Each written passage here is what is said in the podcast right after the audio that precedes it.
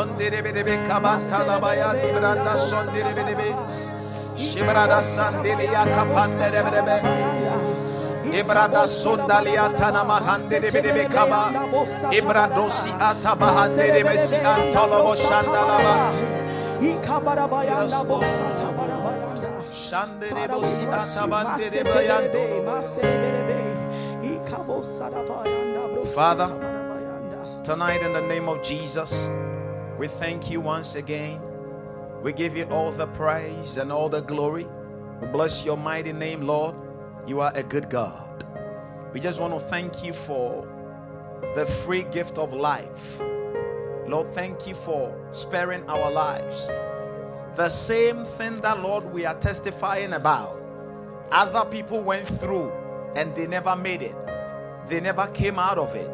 But, Lord, you have been too jealous over our lives, preserving us and protecting us, securing our going out and our coming in, releasing the overflow. Tonight, we are gathered here and we are saying, All glory be unto your name. All the testimonies that we heard, you are the doer of them. You are the builder of this church.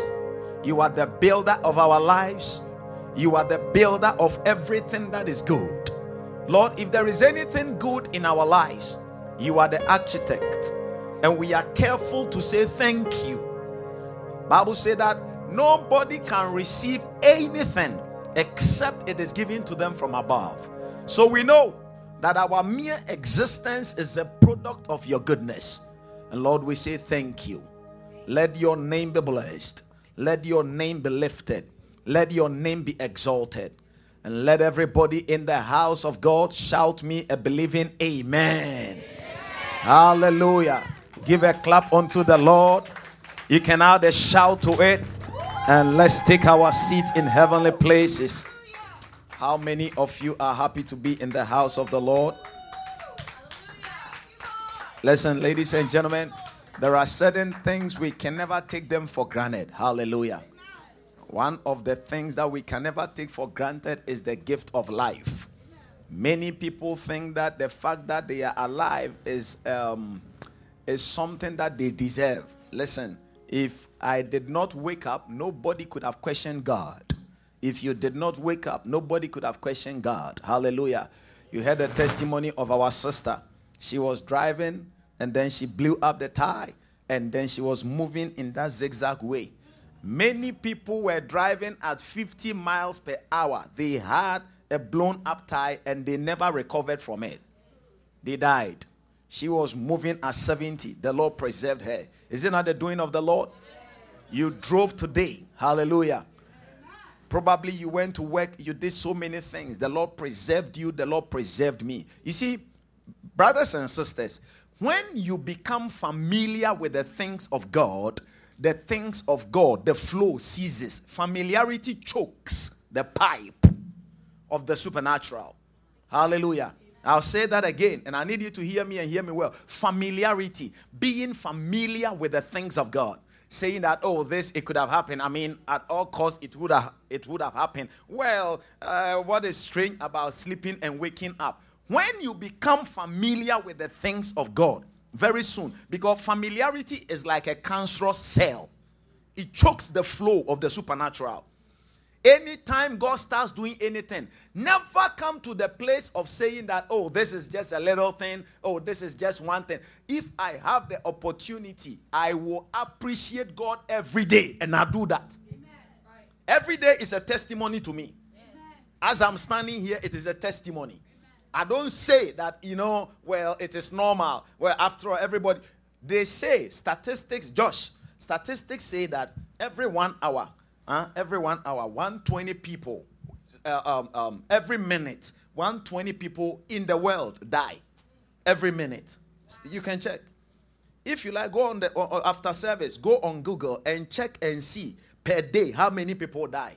And it is not like they have indicated that this today people from here are dying. It is sporadic and random. So why is it that you are not part of those that are dead? Why is it that I'm not part of those that are dead? The day you become familiar with the things of God, the flow ceases. Sometimes God will start doing things. And remember, the Lord doesn't do things all of a sudden, He does them gradually. He starts from one, and then He graduates you to two, and then He goes to three, He goes to four. So He, he gives you one, and you go like, oh, as for one, it's normal. I mean, everybody knows that when I sit, I must stand. There are people who sat, they couldn't stand up again. Praise the name of Jesus. I know people who went to sleep in the night. They didn't die, but they couldn't wake up from their bed again. So, anytime we have the opportunity of celebrating this thing called the goodness of the Lord, you see, the psalmist was very, very emphatic. He said, Count your blessings and name them one by one. If you don't count your blessing, you'll be very familiar. And the moment you are familiar, the flow of the supernatural will cease. You won't see any hand of the Lord in your life again. I pray that nobody in this ministry will ever become familiar. God gives you a friend. Josh is my friend. I must thank God for your life. Father, thank you for my friends. Hallelujah. The fact that you even make up, and ladies and gentlemen, you are looking nice. You have to thank God, though. Some people make up and hey, the makeup alone scares people off. They see them, they say, My goodness, what is this? By you, you went to Dollar Tree and you bought makeup one dollar. You make you made up. Somebody saw it, said, My goodness, this is a beautiful lady. This is a mighty handwork of God. Somebody is using thousand, uh, fifteen hundred worth of makeup. He appears and everybody says, "I better find my level." It is the doing of the Lord. I'm trying to let you know why it is important to appreciate God all the time. Because without appreciating God, uh, do we have some microphones that are on? Please put them off for me. It looks like it's giving me some feedback. Hallelujah. Yeah. Okay. Yeah, just mute them for me so that I, I, I will not receive those feedbacks. Amen. Those echoes. So that online members can also hear very well. So it is important Appreciating God comes with thanksgiving. You thank God for everything. Well, man of God, you don't know what you are saying. For the whole of the year, I've been so broke, I've not even been able to buy one shoe. Thank God that you have a leg and you are looking for shoes. Somebody doesn't have a leg. Man of God, there is no food in my home. Hey, sister, won't you thank God that you have a home? Somebody is homeless. You, you are graciously blessed with a home. There is no food. Father, thank you that I have a home. There is no food in my fridge. Praise the name of Jesus. You see, wherever you are, I don't know why I'm saying this, but maybe somebody's next level key is connected to what I'm saying. Wherever you are, and I always say it, wherever you are now, it is somebody else's major prayer topic for a breakthrough. Somebody is praying and fasting and all the prayers and fasting is that, Lord, if you can only let me go to college. But here you are. You are in college. You have failed one exam. So you are angry at everybody. God is not good. God is this. God is that. Somebody is also praying, Lord, even if you give me the privilege of entering into college and they rusticate me or they sack me, I'm okay. And here you are now, I didn't do very well. I didn't get A's. I got a C. I got a D. I don't think that serving God is even worth it. Sister, who taught you that? Brother, what, who taught you that? Hallelujah. Learn to appreciate God. Well, uh, you know, uh, nowadays uh, people say all manner of things. Brothers, I wanted to give an example. I won't say it. Listen. What I'm trying to say is that everywhere that you are, thanksgiving is what will unlock the next level. Yeah. Appreciating God. You just appreciate God. Just thank God. Thank Him for what? For everything. In fact, thank God for nothing. Even if you don't have anything to thank God for, yeah, just say thank you, thank you, thank you, thank you, thank you, thank you for what? You had an issue with uh, uh, um, your wife, your husband. Father, thank you for this person. Hey, Inside the problem, yes, thank God. Because you know something? Thanksgiving will always bring God on the scene. Yeah. The only thing that brings God on the scene is thanksgiving. Your prayers doesn't bring God on the scene. When you pray, the Lord sent angels to bring you answers. Anytime we pray, angels begin to respond. They go up and down with our answers and bring responses. When we begin to thank God, the heavens are open. The Lord said, No, no, no, no, no. This one. Don't you know that there are some parcels that we don't let people collect them for us? We go ourselves to take it. Sometimes they say that this parcel, we have to sign for it. So you must be there. Sometimes with your ID card. Thanksgiving is a parcel that God Himself descends to take it. Wow. Hallelujah. Wow. So anytime you are you are thankful in life, thankful you you you you are you are moving and then sometimes you wanted to fall and then you didn't fall don't say that hey my family witches they after me don't say that you say lord thank you listen everything has two sides you can complain you can also thank god i will go and say that lord thank you that i didn't twist my ankle another person will also say father every demon following me i curse them in jesus name hallelujah it is a matter of choice Please, do you understand what I'm saying? I'm trying to let us know the foundation of excelling to the next level. Wherever you are, you can change your level. Wherever you are, you don't need certificates. It is good, but you can change your level. There is something called the supernatural. When the supernatural takes over, natural laws are suspended. One day, let's let, can we flow? Yeah, yeah, yeah let's flow. I, I was going to talk about uh, uh, uh, setting it part two. Maybe we may do it, but let us flow. Give me the book of Luke, chapter number five. When the supernatural appears on every scene, natural laws are suspended. Natural laws has to do with time, it has to do with space, it has to do with distance. But when the supernatural appears, all those things are suspended. Immediately, things begin to happen that were not in the scene. So we read, it came to pass that as the people pressed upon him, what he did was that he wanted to preach the word. He stood by the lake of Gennesaret. And what happened? Verse number two now was, and he saw two ships, and the fishermen were outside mending their ships. They had been working, they had been toiling, they had been engaging what they know. They were artistic fishermen. Boy, oh boy, Peter and Co. had been fishermen from birth.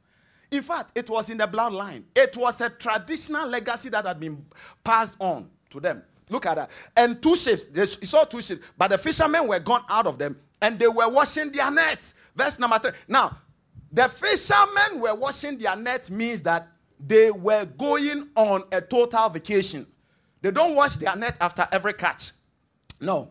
By the time they are washing their net, it means that we have come to the point of realizing that, you know, in fishing, maybe um, um, you may not know, but in fishing, there are some seasons we don't fish because they say that within those seasons, the fishes are.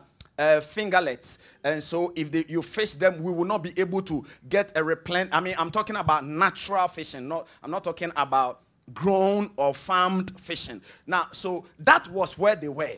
They had gotten to the place where they had to now stop. Sometimes you get to a place in life that things must, some way, somehow, come to a standstill for some time. They were there. Bible said that, and Simon, and he entered into one of the ships, and it belonged to Simon. And he told him, Simon, would you please push a little from the land? And he sat down and he taught the people out of the ship. Verse number four said that when he had finished speaking, something was going to happen. The man was not a fisherman. How many of you know what G, who Jesus was? He was a carpenter. He never knew anything about fishing. He never knew anything about the ocean. He was just a normal carpenter. If it had to do with woodwork, my goodness, you get him. But oceanology and swimmingology and physiology, he was not there. But look at that. Jesus said unto Simon, He said, Launch out into the deep. Launch out into the deep and let down your net for a drought. Hey, very specific. And then Simon answering said unto Master, We have toiled all night. We have done everything that we know to do. We have applied all for the jobs. We have used all the certificates. We have used all the references. We have used all the medication. We have used all the people that we know. We have done everything. What haven't I done? But at thy word I will let down the net. Listen, when you let thanksgiving go ahead of you, the Lord will be with you. And when the Lord is with you at his word, look at what happened. Verse, the next verse. And when they had done this, they enclosed a great multitude of fishes so that their net break. That is where the Lord is taking you. Amen. Oh, come on. I didn't hear your amen. amen. Whether you believe it or not, that is where the Lord is taking you. He said, when they had done this, they enclosed a great multitude of fishes, and their net broke to the extent that they beckoned on the partners which were on the other ship, and they should come and help them. And they came and they filled both ships and still. So listen, come on, look at what was happening as they were filling it, as they were pulling the net. You know, initially when they had one ship or one boat, it was full, and then they called the other ship and it was also full. If they had caught other ships, it would also have been filled.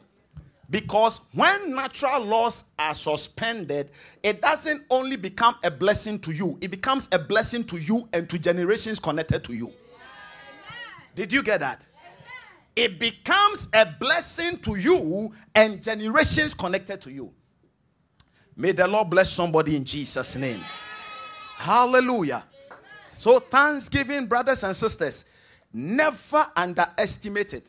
If you give me one hour to pray and you don't give me prayer topics, I will thank God. For because you see, like I always say, Thanksgiving is in five phases. Number one, thanking Him or thanking God means appreciating Him for the things that He has done. For the things that He has done. Father, thank you.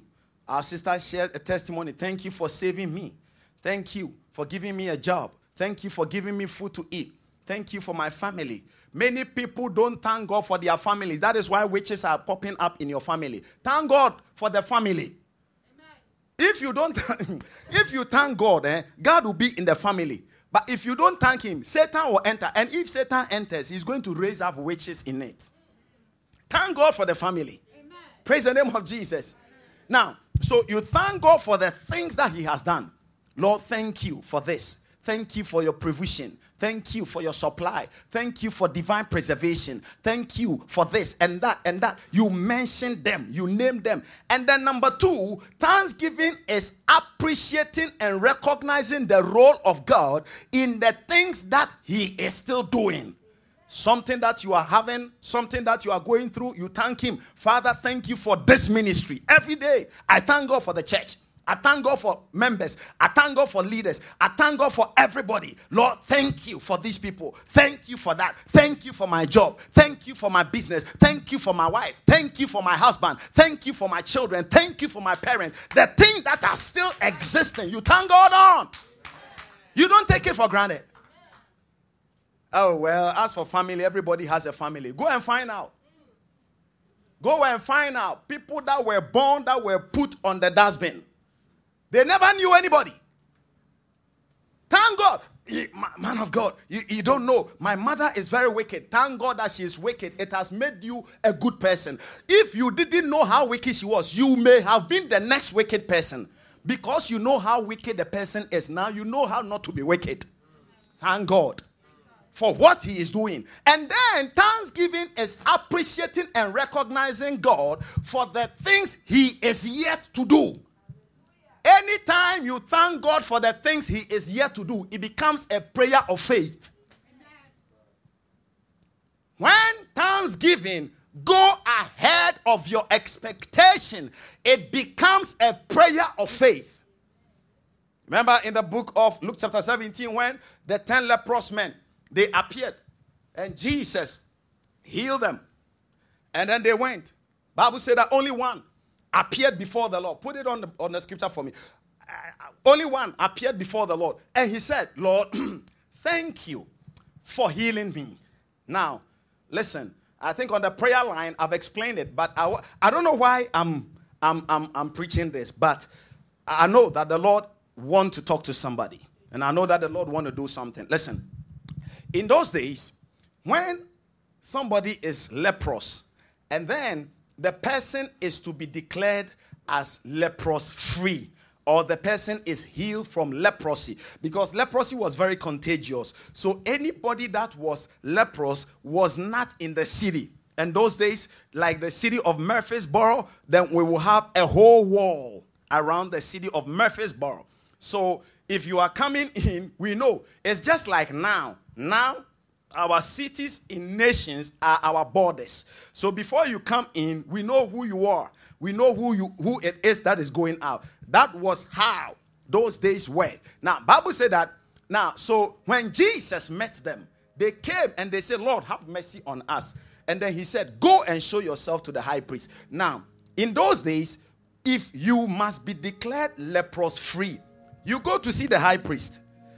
You, you see that maybe your phalanges and then your fingers and all those uh, uh, um, uh, um, stuff are growing. Now your fingernails are growing and everything. You go to see the high priest and then you tell him, I am healed from leprosy.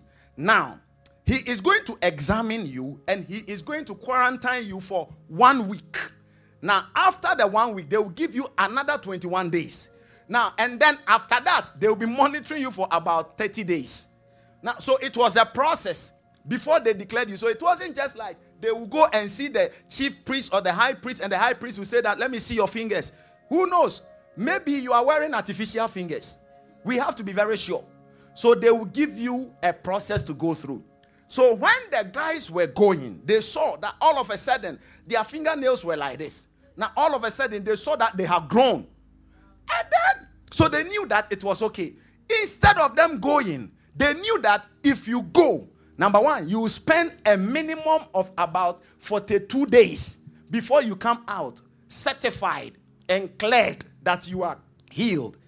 When this guy saw, and when he saw, his this is very okay. And when he saw them, he said unto them, Go and show yourselves. That is in Luke chapter 17, verse number 14. Do we have it for online members as well? Now, so he says that, and when he saw them, when they approached him, he said, Go and show yourself unto the priest. And it came to pass as they were going that they were cleansed. Now, look at it. And one of them, when he saw that he was healed, he turned back. He didn't wait for the certification. The Lord was in the process of doing it. He didn't wait for the Lord to finish it. The Lord gives you an interview opportunity. Don't say that I'm waiting for, to get a job before I testify or before I share to the glory of God or before I thank God. Whilst you see that it has been activated, go ahead with thanksgiving. Go ahead with thanksgiving. All of a sudden, you are praying concerning something and you see the process initiated. Don't wait. Don't say that I'm waiting till it is finished before I say thank you. The moment you see that it has started, you begin to thank God. That is the third dimension. So, and I'm saying that now, let's continue reading. Look at verse number 16. He returned and he fell at his face, giving thanks. And he was a Samaritan. Verse 17 says that, and Jesus asked, answering, said, Were there not ten that were cleansed? But where are the nine? Verse 18 says that they are not found to return glory to God for what the Lord has started doing, except the stranger. Verse 19, he said, Arise, go, thy faith. What was he referring to? Thanksgiving in anticipation of what the Lord is going to finish is called faith. It's called faith. And Bible said that without faith it is impossible to please God. So I have a meeting with you. We want to start a business. And then all of a sudden, we have put everything in place. And then we begin to thank God. Lord, thank you that this business will live. Thank you that this investment will not fail. Thank you that this thing and that thing and that thing is going to happen. It is considered a prayer of faith. And in the book of James 5 and verse number 14, 15, 16, Bible said that, and the prayer of faith shall save the sick. You are sick? Pray, Father Thank you for my healing. You are not healed. That is why when we come for supernatural night, sometimes when I finish praying for the sick, I said, Do what you couldn't do.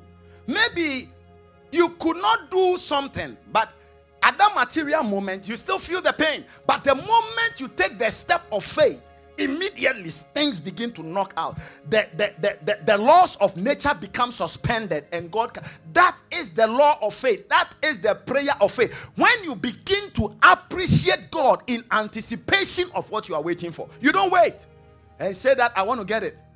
Hallelujah. Come on say me a believing amen. amen. And then number four thanksgiving is appreciating and recognizing God for the things that He decides not to do.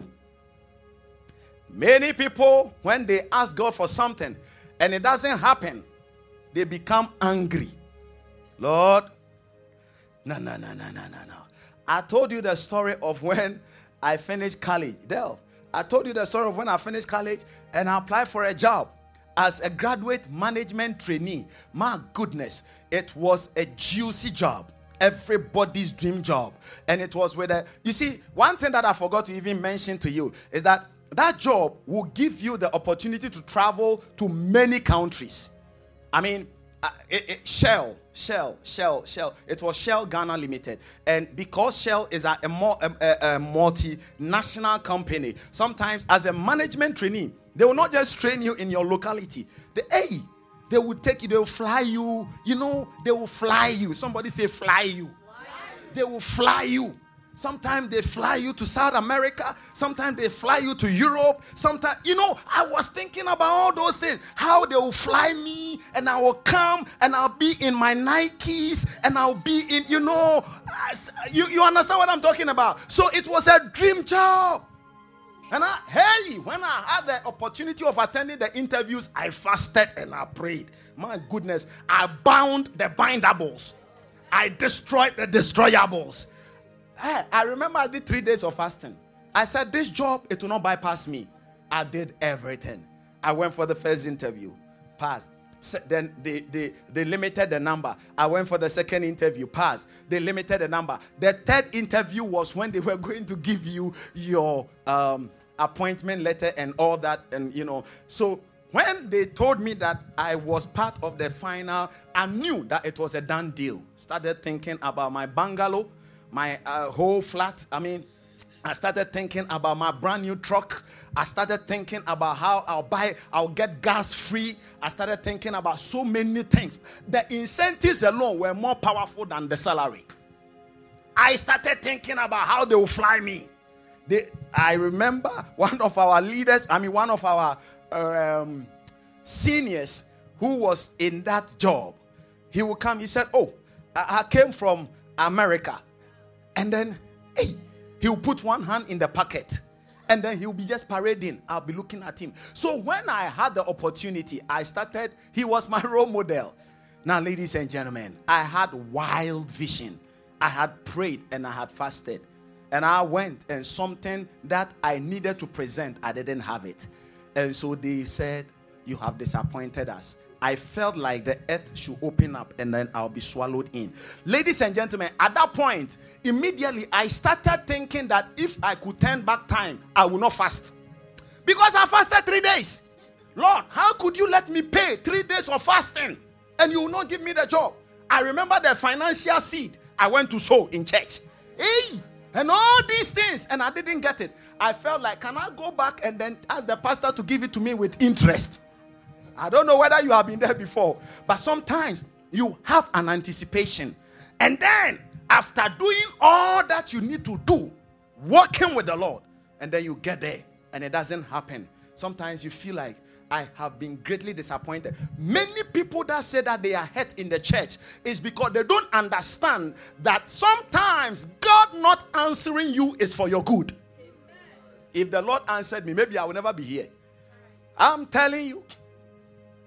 Who knows? Maybe like by now I have about three girlfriends, four concubines, and two wives. Because there'll be money, young boy. I was a believer, all right. But sometimes, if you get what you are not supposed to get at the wrong time, it can kill you. Can you imagine? I go out there and I put my son Bishop behind the steering wheel. I said, Bishop, I love you so much. You are my firstborn, the excellency of my strength, the dignity of my manhood. Come, sit behind the steering wheel. Start it for him. I said, Move. I love the boy, but I'm going to kill him. So sometimes, part, the things that God doesn't answer us is for our good. Amen. I remember very well, ladies and gentlemen. But today, I sit down, I take a rest, I do a restock, and then I review my life, and I realize that the reason why God didn't answer me was because if He had answered me then, I would have stepped outside His will for my life. So I begin. You see, that is why in, in First Thessalonians chapter 5 and verse number uh, 18, he said that in all things give thanks, for this is his will. For this is his will. Look at it. In everything. In how many things? Come on, preach with me. In how many things? Josh, how many things? In everything. Do what? Do what? Why? Come on, preach with me. Why? Now, it is not the will that the thing that has happened is not what he's saying is the will of God, but he's saying that thanksgiving in the thing that has happened is the will of God.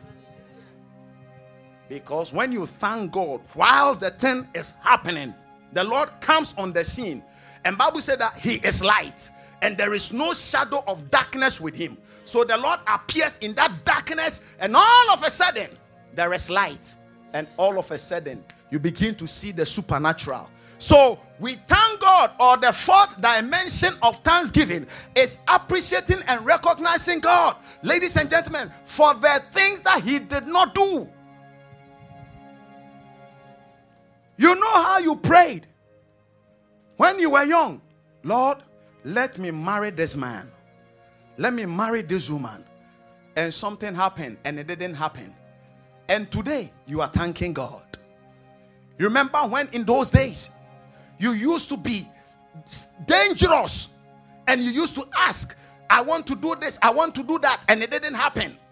At that time, you didn't understand it. But today, you live your life, you sit down, you do a, a, retrospective view of your life, and you know that God was with you. And then, number five, thanking God is appreciating and recognizing the role of God in preventing things from happening to you. Preventing things from happening. We thank God for the things that He prevented from happening. Listen,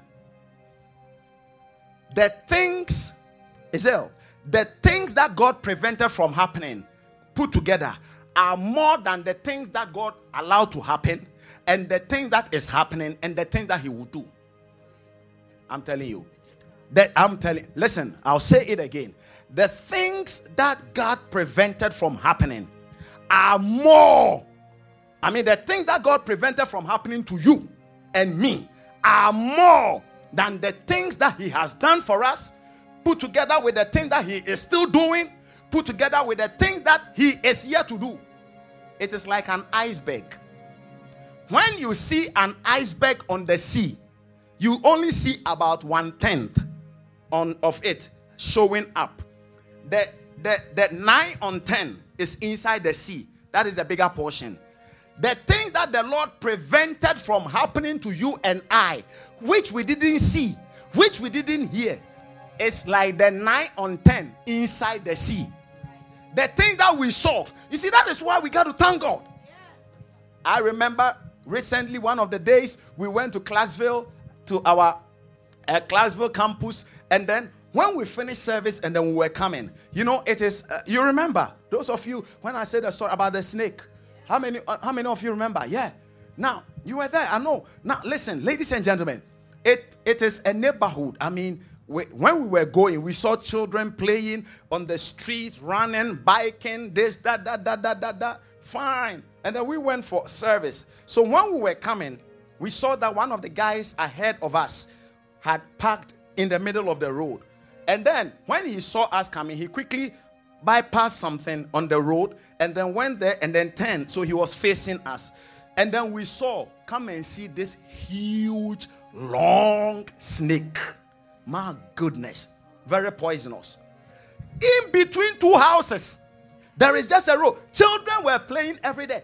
And then this huge black snake, big, was there.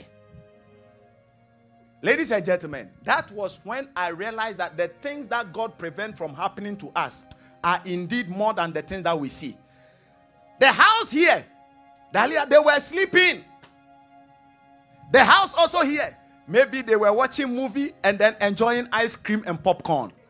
The house over there, I don't know what they were doing. Maybe the house behind there, they were having honeymoon. Say amen. amen.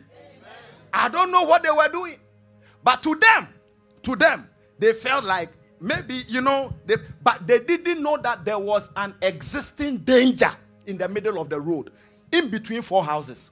Existing. Can you imagine if a child, one of these children that we saw, decided in the night that I'm going out for my game or I'm going out for my toy to bring it in, and then he met this snake. But the Lord, we ran over the snake and killed it. Apology to all of all of you watching who are animal animal lovers. I'm sorry, but we have to kill it because we didn't know where this snake. This was not a, a pet snake, this was a wild snake. So we killed it.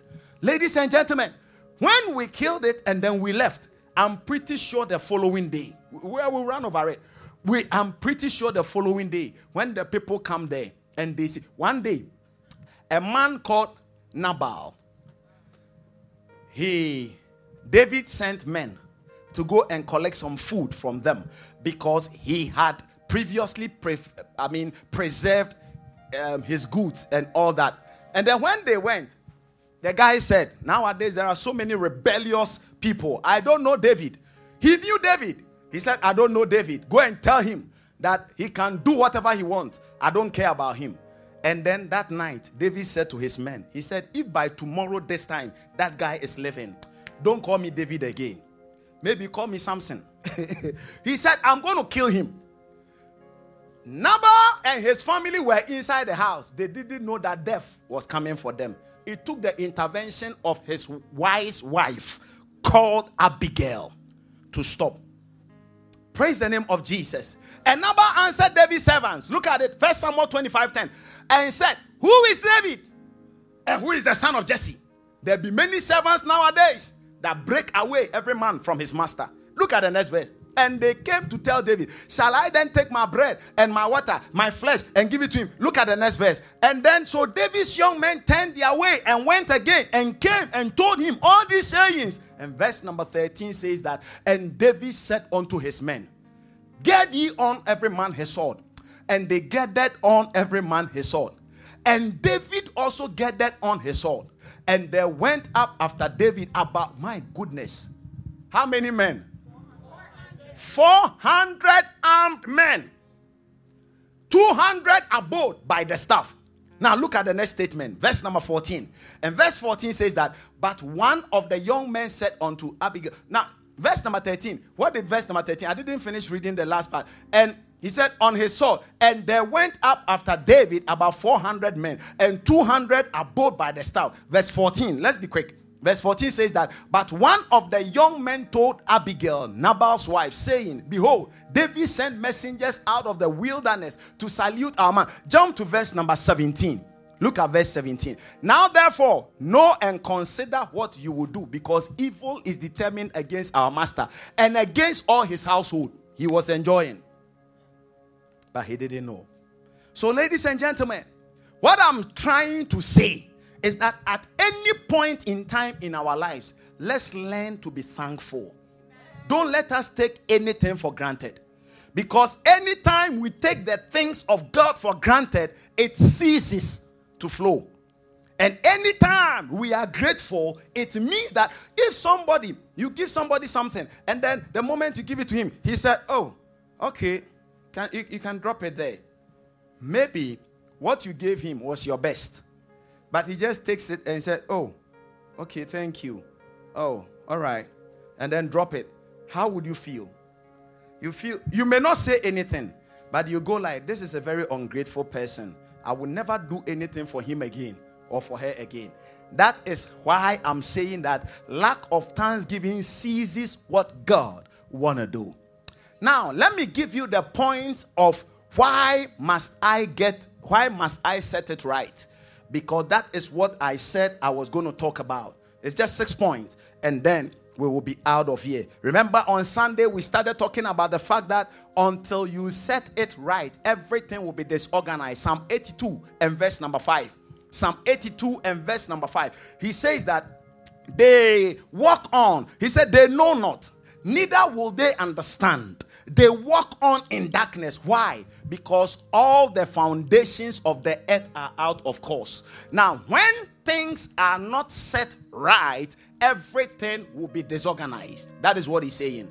Nothing will work again. So, at a point, you realize that maybe business is not working, Maybe health is not working. The things that are supposed to work well, the things that are supposed to naturally fall in place, is not falling in place. Everything is haphazard, everything is confused. When you do not set it right, and ladies and gentlemen, setting it right is you and I, our responsibility. It is not the responsibility of God. It is not the responsibility of God.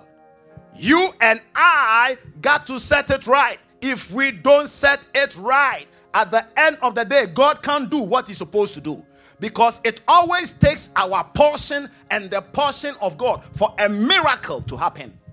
Anytime you hear, Tayo, that there is a miracle, it means that man did what he had to do and God complemented it. And the supernatural took over. That is what a miracle is. So we have to do what we must do. And we read a very powerful story about the lost son. The guy who told his dad, he said, Give me my portion that belongs unto me. And he took it and he went and he destroyed everything. But when he set it right, the Lord gave him another chance. And I told you on Sunday, by the direction of the Holy Ghost, that it doesn't matter how far you are, or where you are, or what had gone on, if you set it right, that is why I always tell people that listen, never be judgmental, never condemn anybody. Just allow them to set it right. Because when they set it right, the Lord will forget about the past. And the Lord will always give a brand new, which at most times becomes better than the original. And I pray that God is going to do that for somebody tonight in Jesus' name. I don't know what I'm talking about, but if it is you, let me hear your believing amen. amen. Now, so we spoke about the fact that if you don't set it right, you will miss essential commodities time, talent, energy, dignity. All those things will be lost if you don't set it right. Famine is inevitable, want, distress, depression, anxiety, perplexion is inevitable. If you don't set it right, you will join yourself to the world, to another citizen. You will join yourself to the things that you are supposed to dominate now you will come under those things. But that will never be the portion of anybody in this house. When you don't set it right, you lose your value system. Many people have lost their value system. When you lose your value system, anything goes. Anything is fine. But when you have value system, have you seen somebody who is very angry? Hungry. Hungry. H U N G R Y, right? That's how we spell it, Abby. Okay. When somebody is hungry, my oh my, everything is fine. When you have finished eating and you are satisfied, that is when you realize that maybe the salt was too much. And now you begin to ask, it looks like the salt was too much. But when you were hungry, my goodness, your taste, you didn't have you didn't have taste for um, ingredients. You only had appetite to satisfy your stomach. When you lose it, when anybody doesn't set it right, you lose your value system. And God does not want his children to lose their value system. He said, You are a precious commodity. He said, You are a royal priesthood, a holy generation. You have been plucked out of fire. When you lose it, that is when anything goes. And when anything goes, you can do anything and nothing pricks you. But I pray that after tonight, your value system will be restored in Jesus' name. So, quickly, let me give you these point on why must I get it right? That was where we arrived at on Sunday. You must get it right because number one, all things are available in getting it right. All things, your health, your joy, your peace, your marriage, your education, your financial blessings, everything is in getting or setting it right. When you set it right, everything falls in place. By the way, I told you what it means to set it right, right? I told you that setting it right is doing things for God with love instead of for I mean instead of with law. I'll give you the definitions, but you let me give you these points first. So, when you set it right, all things, not some things. Let's read the book of Luke 14, 16 to 17. Luke 14, 16 to 17. The Bible said that then said he unto them, A certain man made a powerful supper. So this was, let's say, a wedding reception, and it was a buffet. So eat as much as you can. Hallelujah. Eat what you can. Carry none home. Eat everything here. so Bible said that a certain man, a certain man made a great supper. And he invited, the word bed means he invited. He invited many. All he was telling them was that set it right. Now look at verse number 17. And then he said unto his servant, When you go to tell them why they must set it right, tell them that they must set it right because all things are now ready. Somebody say, All things are ready. Say, My. Health is ready. Listen, do you know that before God created Adam and Eve, everything that they would need in life had already been provided for. Everything had been provided for.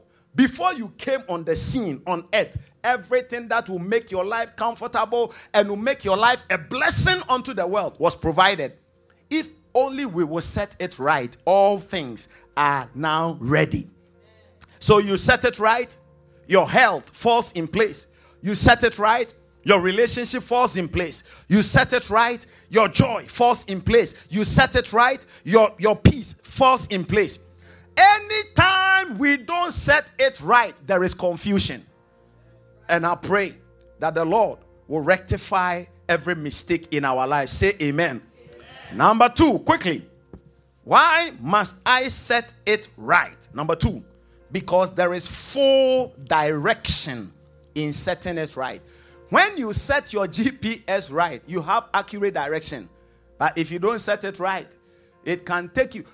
Hey, I remember I was going to um, Cornerstone in Nashville, and then I had forgotten the address. So I just put in Cornerstone, and then I click go.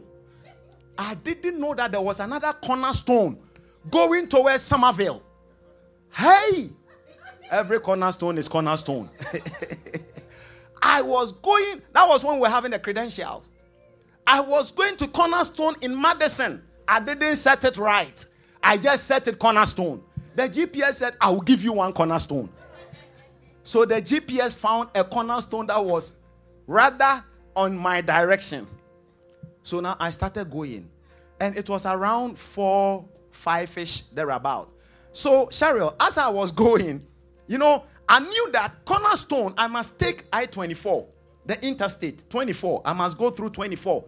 But I decided to go through that route, uh, Highway 96, the one that go to, is it 840, the one that go to um, Franklin? 840, yeah. I decided, now, so it gave me 840. Now, my mind was that maybe there is a crash on 24 or maybe there was a detour on 24. So let me just follow this one, ladies and gentlemen. And I knew that even with traffic, I had already calculated my time. I know that even with traffic, I must arrive in 50 minutes. Thankfully, when he gave me the cornerstone that he gave me, because I didn't set it right, he said 47 minutes. So I said, okay, then it's within. Hey, I started going. I and I knew that on that route, at least there must be a meandering because I know that cornerstone is over here. But this thing now is taking me this way. I said, okay, let's go. Ladies and gentlemen, I drove after 30 minutes of driving. Now he said that, he said that, um, he said, uh, 15 more minutes. I checked the ETA, 15 more minutes. And then I knew that where I was was closer to Franklin. From even Franklin to Madison, it's about almost an hour at this time. And then I said, wait. So I pulled over. I said, let me check this cornerstone. When I check it, I realized that this was a cornerstone over to Somerville. Brothers and sisters, I nearly peed on myself because time was against me. And I was like, my goodness. Listen, ladies and gentlemen, if you don't set it right, may the Lord help us. Oh, say amen. If you don't set it right, direction, I was bereft of direction just because I just put in cornerstone. I didn't set it right. Sometimes we take we do certain things by not doing it right. Second Chronicles chapter 25. And you know my scripture, one of my favorite scriptures. Second Chronicles chapter 25. And then let's read verse number 2. Second Chronicles chapter 25 and verse number 2. And he did. Start with me from verse number 1. Talking about a king called Amaziah. He was 25 years old when he started ruling. Bible said that he was 25 years old when he began to reign. He reigned 29 years in Jerusalem. His mother's name was so and so. And verse 2, which is my anchor scripture. And Sharon, he did that which was right in the sight of the Lord, but not with a perfect heart. So you can do things that are right, but your heart, and you may never get direction. When you have direction in life, you avoid problems. You avoid longevity of, I mean, delay in arrivals. Delay. I could easily have avoided. Now, the thing that was supposed to take me 45 minutes which I said was long, I ended up clocking almost close to two hours because I didn't set it right. Because I didn't set it right, Josephine. I thought I was escaping, but I did not take time to set it right. So there was no direction. In case you are here and it looks like there is no direction in your life. How would you know that there is no direction in your life? Because you are now living a trial and error life. Okay, let me do this. If it doesn't work, I'll do this. Okay, let me try this one. If this one doesn't appear to be the right one, I will try this one. No! No! Life is one. Everybody has one life. You cannot be playing with your life. Trial and errors. Let me test this man. If he's not good, I'll jump to this man. If he's not good, I'll jump. No, you can't do that. You can't do that. Bible says that if your eye is single, your whole body is full of light. If your eye is single, when you don't set it right, when your heart is not connected to what you are doing as far as the things of God or as far as the mandate of God is concerned, ladies and gentlemen, you'll be bereft of direction. And I pray, may you not be out of direction in Jesus' name. Say a believing amen. amen. Psalm 16 and 11, verse 11. He says that, look at Psalm 16 and 11. He said, "You will you will show me the path of life. When you set it right, the Lord shows you that there is a path of life. A path. Now, whatever age you are, don't tell me, but listen to me. Whatever age you are, let's use an arbitrary age. Let's say you are 30 years old. Let's say you are 20 years old. Now, for the first 20 years of your life, you have known it. But who can tell me if you are 20 years old, who can tell me what is going to happen by the time you are 21? You can't tell. You don't know what is ahead. Please, do you understand? You don't know what is ahead. And so you need somebody who knows what is ahead to direct you. It is only when you set it right that God can direct you. Do you know that even, and I always say it, even what to wear, you must come to the point where God can direct you. Amen. Amen. Everything about you is so important to God. When you set it right, He said, You will show me the path of life in your presence is fullness of joy, and at your right hand there are pleasures forevermore. I pray that you fall in this in Jesus' name. Say me a believing amen. Jeremiah chapter 10, verse 23. He said, It is not in a man, Jeremiah 20, 10 23. He said, It is not in a man whose breath is in his nostrils to order his steps. You cannot order your steps. Look at that. Oh Lord, I know that the way of man is not in himself, it is not in man that walk to direct his steps. Somebody must direct your steps. And it is when you set it right, when your heart is towards the Lord, then He orders your steps. So in Psalm 37 and verse number 23, He said, The steps of a good man, the steps of the righteous are ordered by the Lord. When you set it right, when your heart is towards the Lord, He begin to order your steps. You are putting your feet here. He said, Patricia, don't put your feet there. Put your feet here. He said, Lord, it is far. He said, it is the best place. There is a demonic spiritual landmine at where you want to step. But at that time, you think that it is the best. May the Lord set, may the Lord give us direction in life in Jesus' name. Amen. Number three, when you set it right, like we read, give me the Psalm 16 and verse number 11. When you set it right, ladies and gentlemen, there is fullness of joy. There is fullness of joy. There is fullness of joy. Joy is not happiness. When you buy a car, you may be happy it may be fa- it can fade within the shortest possible time. When you marry a wife, you can be happy. It can fade.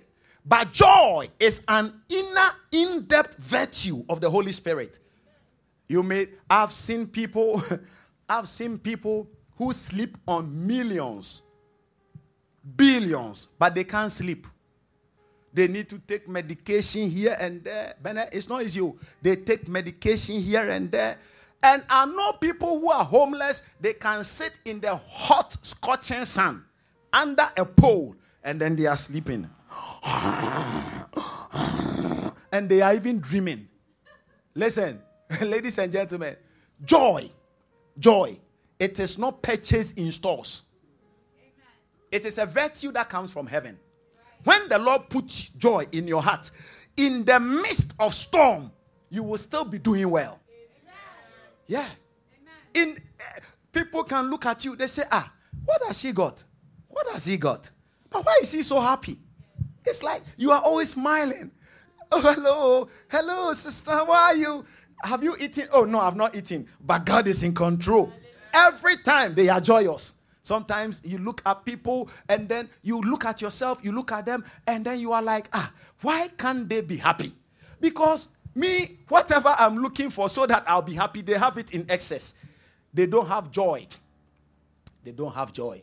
I already told you that it is with joy that we draw out of the waters of salvation. Anything that you need is in the well of salvation. It is with joy. Habakkuk chapter 3, verse 17 and 18. Quickly. Habakkuk, the book of Habakkuk, chapter 3, verse 17 and 18. He said, Although the fig tree may not blossom, maybe there will not be productivity, neither shall the fruit be in the vines, there may not be any overflow. The labor of the olive shall fail. People can toil, and at the end of the day, they may not see anything. He said, All these things can happen. Maybe the fields may not even yield their meat.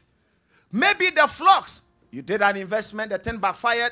He said, The flock shall be cut off from the fold, and there shall be no head in the stalls. Verse 18. Yet I will rejoice in the Lord, and I will joy in the God of my salvation. Because by joy there can be restoration. When there is joy, there will be restoration. I said, when there is joy, there will be restoration. And I pray the Lord should give somebody here joy in Jesus' name. And as your joy becomes full, may there be full restoration and recovery. In the mighty name of Jesus. Shout me a believing amen. amen. Number four. When you, why must I get set it right? You must set it right because there is total freedom in setting it right. Bible said that who the Son sets free is free indeed. And I picked all these points from the, um, the story of the prodigal son that we read on Sunday. When you set it right, there is freedom. Remember when the boy came back home? There was total freedom. When he decided that, listen, I'm no longer going to stay here, I'm going to go back to my dad, immediately there was freedom. Immediately there was freedom. When you set it right, there will always be freedom. Second Corinthians 3:17, the Lord is that spirit, and where the spirit of the Lord is, there is liberty. When you set it right, the Lord becomes your partner. When the Lord becomes your partner, Second Corinthians 3:17, when the Lord becomes your partner, there is restoration. Now, the Lord is that spirit. The Lord is that spirit. When you set it right, the Lord is with you. So, the Lord being that spirit, he said that, and where the spirit of the Lord is, there is liberty. There is liberty in your life now. If there is any sickness hiding anywhere, I paralyze it in Jesus' name. And I decree and I declare, let there be liberty. If there is any entanglement in your mind, let there be liberty in Jesus' name. Hallelujah. Say me a believing amen. John 8 36. He who the Son sets free is free indeed. Number five. Number five. When you set it right, there is completeness. There is completeness. Completeness. There is completeness. Many people start many things, they don't finish, they don't complete it. Anytime you start something, the Lord wants you to finish. He said that the hands of Zerubbabel has started this and he will accomplish it. God doesn't start something that he will not finish. Isaiah chapter 46 and verse number 10. Thank you, Holy Spirit. He said that the Lord declares the end from the beginning. He doesn't start what he cannot finish. Before the Lord starts it, He has already gone ahead and completed it. But listen to me, ladies and gentlemen. If you don't set it right, there will not be completion in your life. Let's go to Colossians chapter 2 and let's read verse 9 and 10. Colossians chapter 2. And I want Minister um, Charles, I want you to start doing something in the background for me because I'm wrapping up. Now, Colossians chapter 2, verse 9 and 10. Okay, let, we can start from verse number 8 if you want us to. He said, For in him dwells. He was talking about the Lord. Remember, I've told you that setting it right is partnering with the Lord, going back to the house, getting back to the Lord, aligning your, your life and your deeds with the word of God. Now, so he said, For in him dwells the fullness of the Godhead bodily. And verse number verse number 10. And can we all read verse number 10? Ready, go. Okay, again. Again. So we are not complete in our certificates. How are we complete? It is good to have the certificate. Boy, I have them. It is good to have them. It is good to have all the things that you can think of. It is good. But it is not in those things. In him are you complete. When we set it right, then we walk in completion. Did I hear a believing amen? amen? And then finally, why must I set it right? Because many destinies are connected to you. It is a powerful one, honey. Because many, the reason why you must set it right, I must set it right, is because many destinies are connected to us. You see? Anytime, listen, that is why I made it the last point. Always let this statement be in your mind that many destinies are connected to me. When you have that at the back of your mind, every decision that you take today, you will think twice about it. Because you now begin to think. And listen, I'm not talking about your children or your grandchildren. I'm not talking about your friends and your mate. There are generations yet unborn that is dependent on you. Bible says in the book of Genesis, Let's go to the book of Genesis, chapter number 9, and let's read from verse 18 and 19. When the Lord brought the flood and destroyed everything, Genesis chapter 9, verse, verse 18 and 19. And the sons of Noah that went forth out of the ark, they were Shem, they were Ham, and they were Japheth. And Ham is the father of Canaan. Now look at verse number 19. He said, These are the three sons of Noah. Can we all read the last statement, Josh? Look at the last statement. What did he say?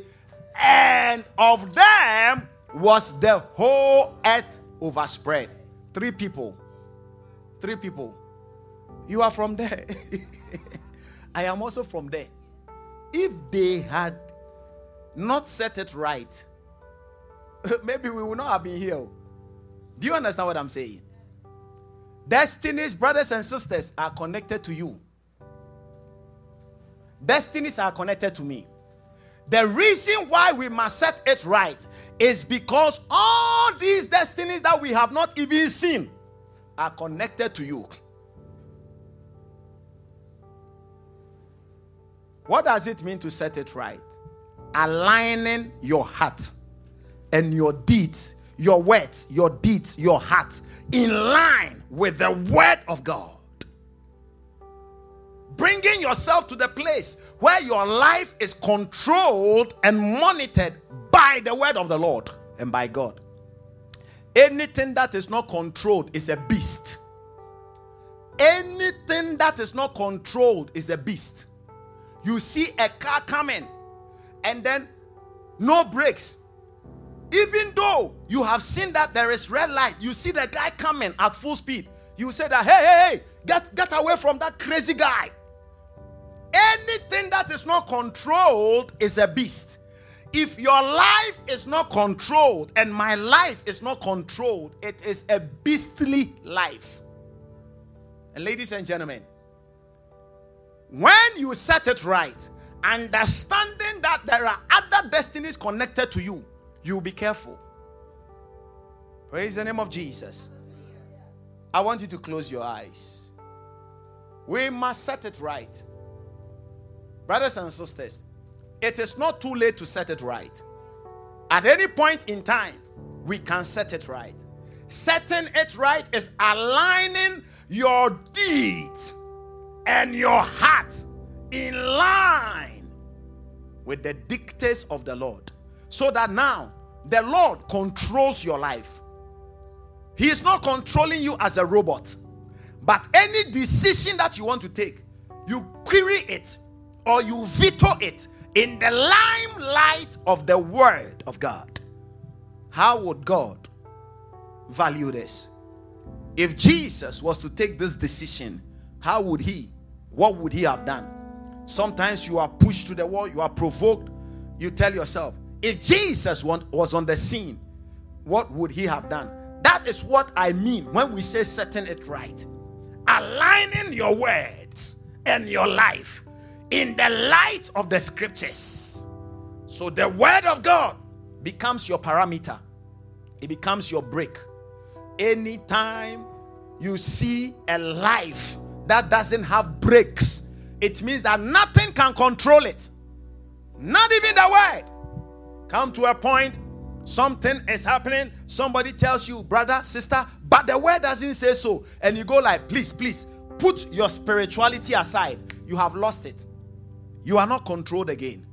At that material moment, everything can happen because you are on a highway without brakes.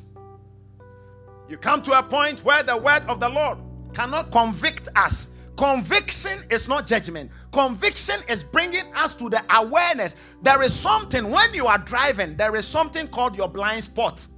Everybody has a blind spot. Sometimes you need that little mirror to put on your side mirrors to see your blind spot. That is what conviction does. When you don't set it right, there is no conviction. You don't see your blind spots. So accidents are inevitable. You can just branch into that lane or branch into this lane and crash because there is no view of your blind side. I want you to pray the name of Jesus Kabado Shandalia Terebrosi Bantalabaya. Kebadoshi atabrande kalosi adabrasonde. Ibradasi antalabaya kabra. Man didebedebe kaba. Ibrosi atabahando lobo shandalia. Endaria tedebrosi bantalaba. Now I want you to put your hand on your heart. Now I want you to pray. I want you to make a dedication to the Lord. That Lord, I want my heart, my deeds to be in line with the word. From today, I want to subject my emotions to the word. What the word says, let it be my final authority. People are afraid of the weather more than the word of God. When it is raining right now, you see the way people will be running helter skelter. When it is snowing, people may say to their children, You won't go to school, it is not safe. But when the word of God cautions us, sometimes we throw it overboard. But when our heart are set right, when our heart are set right, everything is in it. When you set it right, all things are available. When you set it right, there is full direction. When you set it right, there is full joy. When you set it right, there is total freedom. You will not be bothered by anxiety again because your heart and everything in it is geared towards the Lord.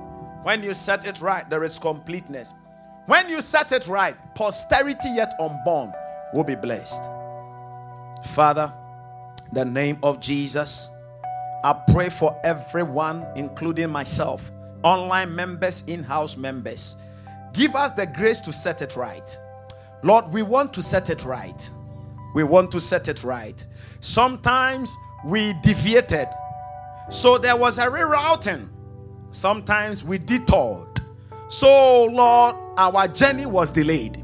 But I pray we want to set it right tonight. Touch our hearts, touch our being, touch our emotions, touch our desires, touch our appetite.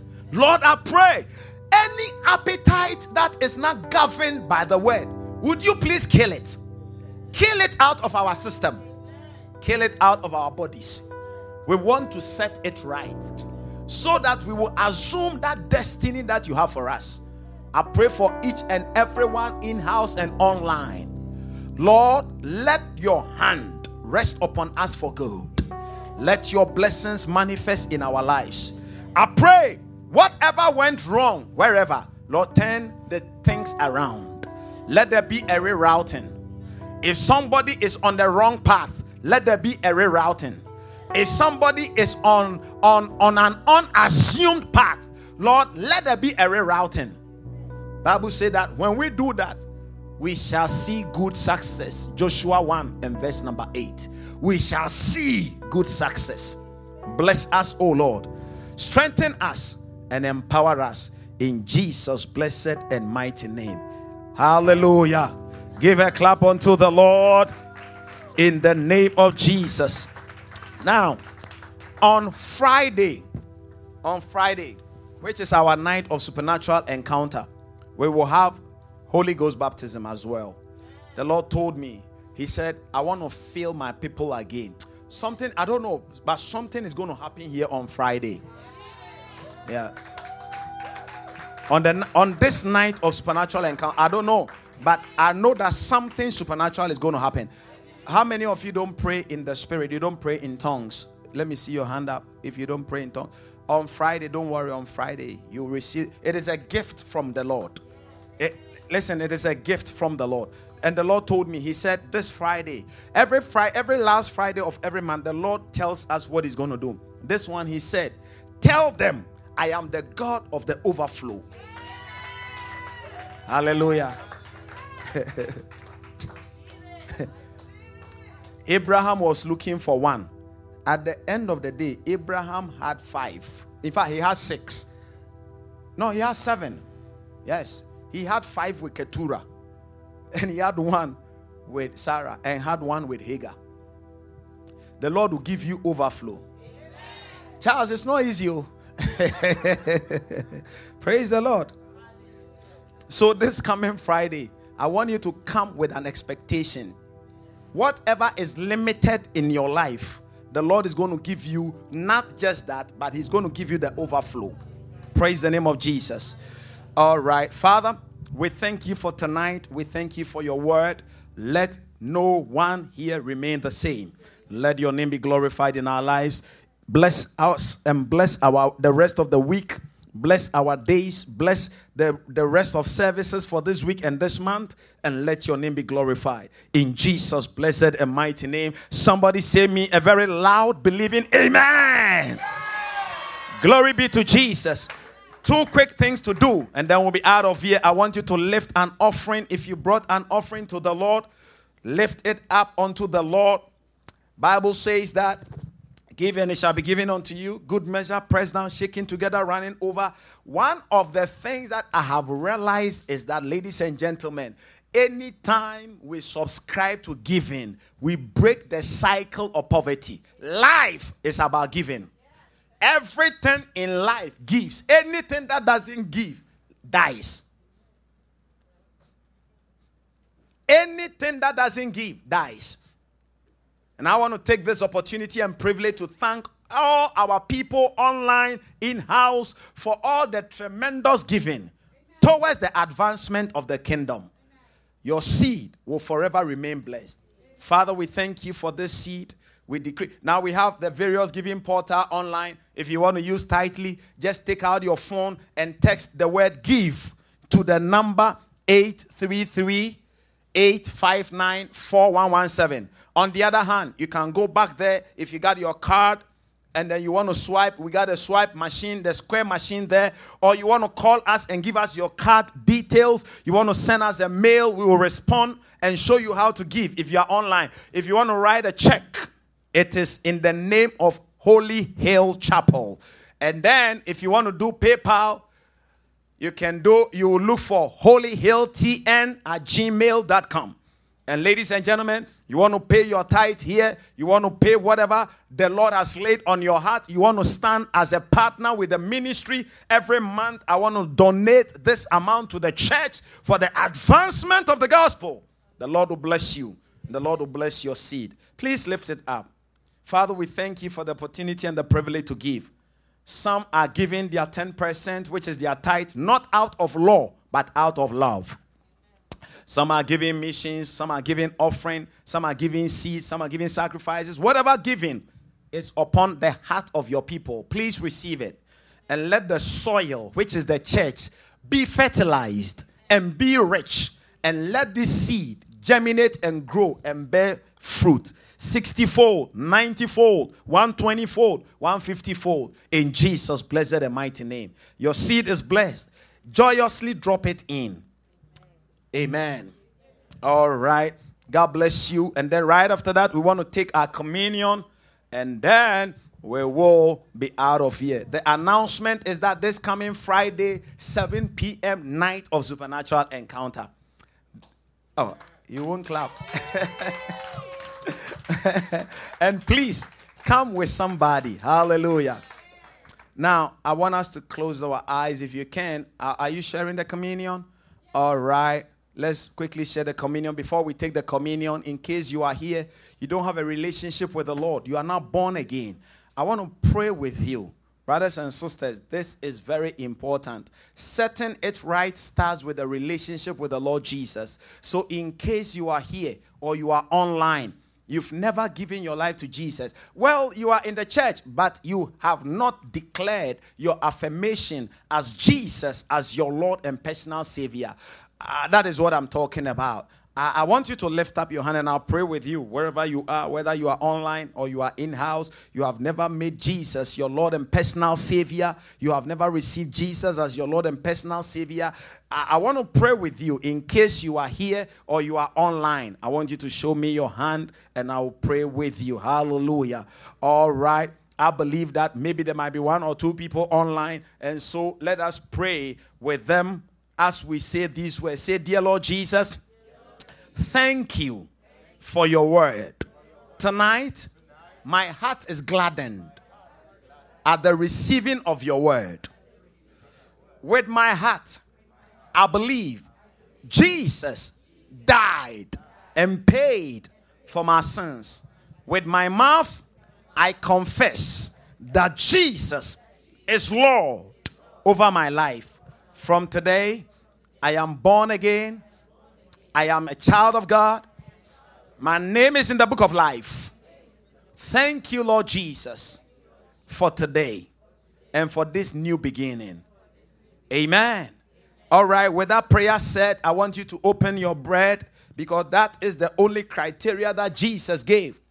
If you don't have a relationship with Him, you can't eat His body. But if you do, you can eat His body, irrespective of who and what you wear. And so lift up the bread.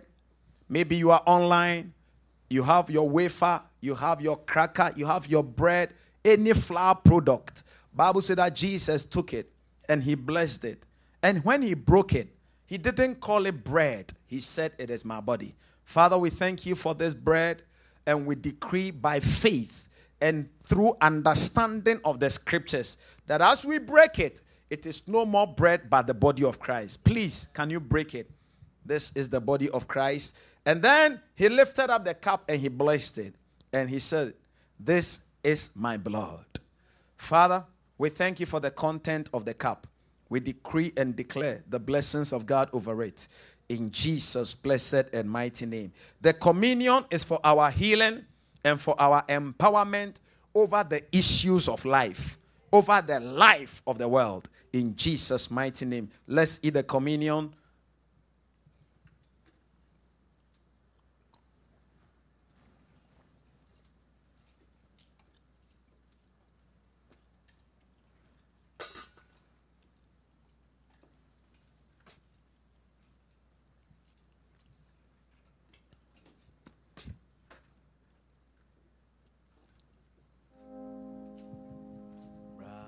Sisters, we are one, and we'll sing from the sons of God. Here is holy word, gather around the table of the Lord. Eat his body, drink his. It's a powerful Catholic hymn. Yeah, it's a Catholic hymn. Yeah, we used to sing it in St. Augustine's College when we were taking communion every Mass time. Yes. And will live forever. Hallelujah, hallelujah, hallelujah, hallelujah. Say amen. All right, let's rise up on our feet, brothers and sisters. Thankfully, we have come to the end of service. Today is your first time visiting or worshiping with us. We want to recognize you. We want to give you a very resounding welcome. So, if today is your first time, I want to welcome you. Um, I think I, I, didn't see you were here on Sunday, but you left. Can I shake my hands with you? Yeah. Hallelujah. He was here on Sunday, but duty called him, so he left earlier and he's back. Come on, come on, come on. No, no, no, no. I'll pray with you. Say, yeah. Hallelujah. God bless you. And you want to tell me your name? Uh, my name is Connor. Connor, and then you were invited by? Uh, Sir Izo in Germany. Wow, hallelujah. Is this not wonderful? And you are? Priscilla. Priscilla, invited by? Glory. Let's pray for our sister and our brother. Father, thank you for these wonderful souls that you brought here. We thank you. It is not accidental. You brought them for a purpose and for a reason. I pray when they cross the line of this exit, let there be a turnaround let there be a visitation. This has been a house of the supernatural and a house, Father, of testimonies. Give them outstanding testimonies. And the next time we see them, let them be carrying their sheaves with testimonies. In Jesus' blessed and mighty name. Amen. So, right after service, um, Minister Josephine, you want to come and then give us the forms? And then we also have a package for you. So, right after service, yes, we do. Right after service, I'll meet you right here, but right behind my seat, and then we will give you what I, I got for you. Okay, Father, we thank you for their lives in Jesus' mighty name. Let's appreciate them as they take their seats. God bless you. Priscilla and Connor, God richly bless you. Let's share the grace of God together. The grace of our Lord Jesus Christ, the love of God, the fellowship of the Holy Spirit be with us now and forevermore. Surely Goodness and mercy shall follow us all the days of our lives, and we shall dwell in the house of the Lord forever and ever. Amen. Can we take our prophetic declaration? Please take the prophetic declaration with conviction. Can we say it together? With long life, full of prosperity and sound health, shall you satisfy me and my household all the days of our lives. Amen. God bless you. Service is ended. I'll see you on Friday. If you meet me on the prayer line 3 a.m., we will be there. Hallelujah. Glory be to Jesus and bye bye.